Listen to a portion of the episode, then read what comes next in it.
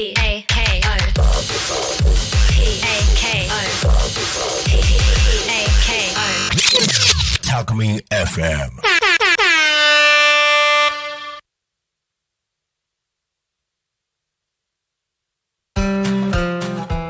と耳の情報交換番組だからこそこんにちは岡山県新見市地域おこし協力隊の三浦よしこですここ多古町岡山県新見市だからこその魅力を紹介し合う情報交換番組。交流の場として、えーみんなで盛り上げていく番組になっております。4回シリーズでゲストをそれぞれ多古町新見市から迎えております。今回は3回目、えーそれぞれの町の自慢のスポット場所を紹介していただきたいと思います。じゃあ新見市からは、えー今日はヘアスタイリストの内藤さん来ていただいております。じゃあ早速新見の自慢お願いします。はい、よろしくお願いします。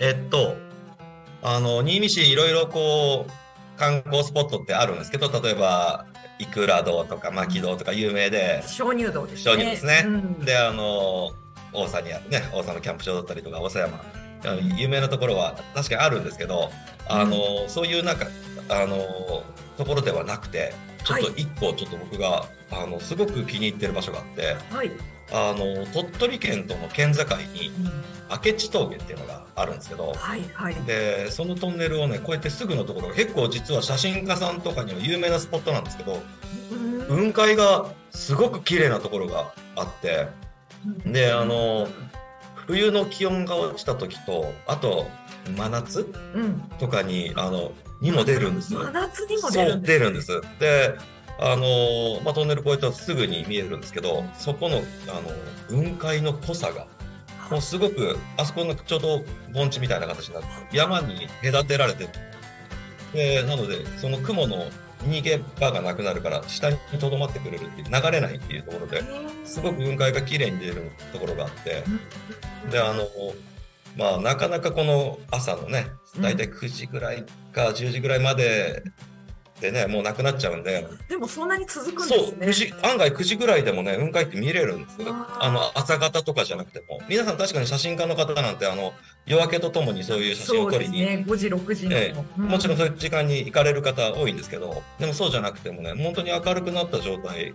だから8時とか9時とかそういう時間帯でも、まあ、日にもよりますけど、うん。確実性もっと早い方がいいっていうのは確かに気温が上がるとねうん。薄くなっていくので、うんうん。っていうのはあるんですけどでも真冬とかだったら本当に8時9時とか全然見えたり。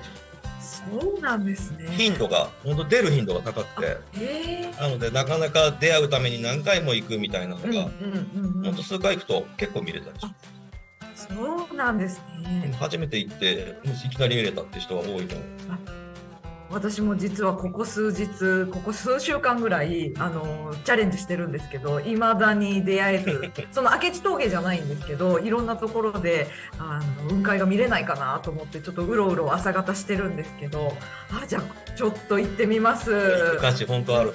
本当に綺麗でそうなんです。新見市はあの一番北は鳥取県と接していて県境のところになってるんですけどもうその辺りは冬になるともうね豪雪地帯と呼ばれる もう雪深くなるところなのではい。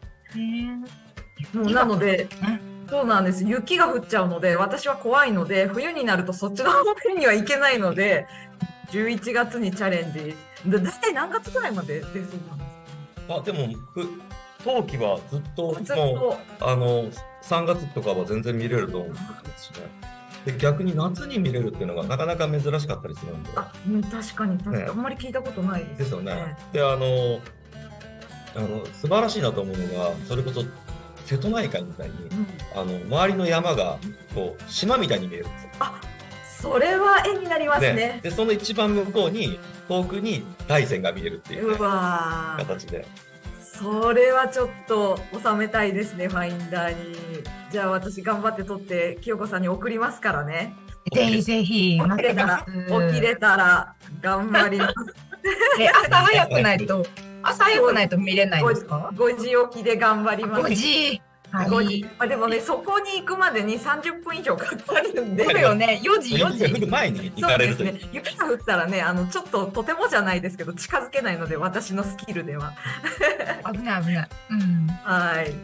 じゃあ次は今度は山がちな新見とは対照的な平地のタコ町じゃあ立花ファームの清子さんタコ町の自慢お願いしますはい、立花ファーム直樹です。はい、次はた、えっ、と、タコ町の、えー場所自慢ということで、はい。平地、平地なんですけど、私の今日おすすめする場所はですね、はい。多分三浦さんも知らないと思うところあなんですらそれは楽しみ。えーえっ、とね、えー、タコ町の次浦っていうところにあるはい。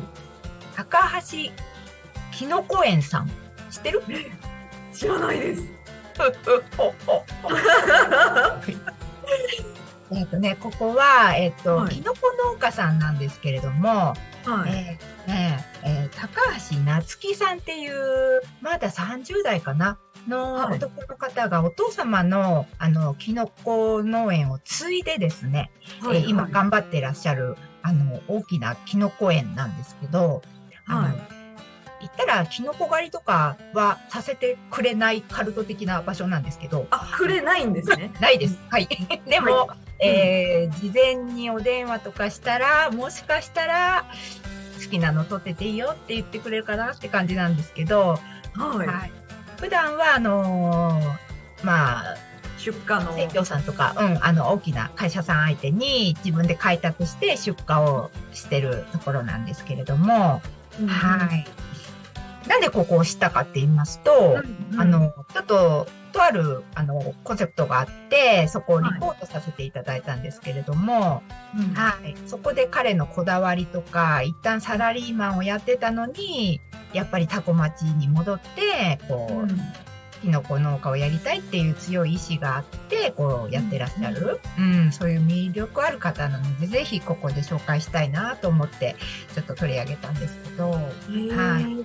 彼の作ってる、うん。はい、えっ、と、椎茸は、あ、主に椎茸なんですけど、はいあのはい、タコ町にあるスーパーですね、とかでも、あの、買う、買うことができます。スはい。ーパーでも買うことができるんですね。はいはいはい。あの、言っていいのかな？かすみさんとかね。とかで、あの、うんうん。ふかふかの、もう美味しい匂いの深い椎茸が食べれます。はい。ああ、いいですね。結構、タコ町、椎茸多いですもんね。うん、もう本当に美味しくてね、今からこれからお鍋の季節なので、あぜひおすすめです。うんはい。いいですね。でもなんかこう、椎茸農家さんとか椎茸をこう目に触れる機会多いんですけど、やっぱりはいタコ町で言ったらお米だったり、大和芋だったりっていうのがこう前面に来るので、椎茸っていうまた視点面白いですね。そうなんですよ。椎茸も美味しいんですよね。だから、こう、干し椎茸とかね、なんかこう、加工して年中食べれる。あ、年中食べれるって言ってたな。うん、ハウスなのでね。あうん。なるほど。ね、でもやっぱり生だとそちらに送るにしてもちょっと鮮度がね取り立てには負けちゃうので、なんか干し椎茸とかにもこれからしてほしいですね。そうですね、うん本当に送るのもいいですし、うん一年中ね、こう気に鮮度をそこまで気にせず食べられるっていうのはありがたいことですよね。うん、じゃあ今度三浦さんが言ってたって高橋さんに言っときます。あぜひぜひ私があの訪れた時にはぜひ、あのはい体験させてくださいというふうにそうですよね。農業体験の新たな場所としてね、ぜひちょっとアピールしときます。はいそうですねあの多古町やっぱり農業が盛んなのでそういう農業体験もね、盛んにされてるんですよね。はい、そうなんですよね。でもまあ、やっぱりね、じゃがいもとか、稲刈りとか、やっぱ椎茸なかったんでね、ぜひ椎茸ね、ちょっと、あの、言っときます。はい。そうですねぜひぜひね、椎椎茸の茸狩り面白そうですよね。うん、やったことないですね。内藤さんやったことあります？ねいい、面白そうだよね。うん。想像つかないですしね。うんうんうん。しかも取り立てをその場で焼いて食べるなんて最高いいですね。なんかお醤油かけてね、いいですね。いいですね。ねもう秋の最高のアクティビティになりそうですうんね。うんうん。季節感もね感じられていいかもしれないですね。そうですね。ちょっとじゃあ、秋の新見といったらブドウなのでそれを持っていいですね。ぜひタコ町へ行きましょう内藤さん はい。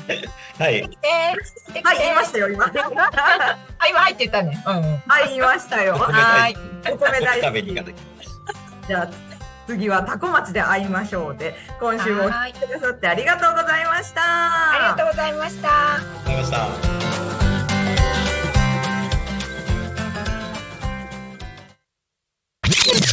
Talk Me FM.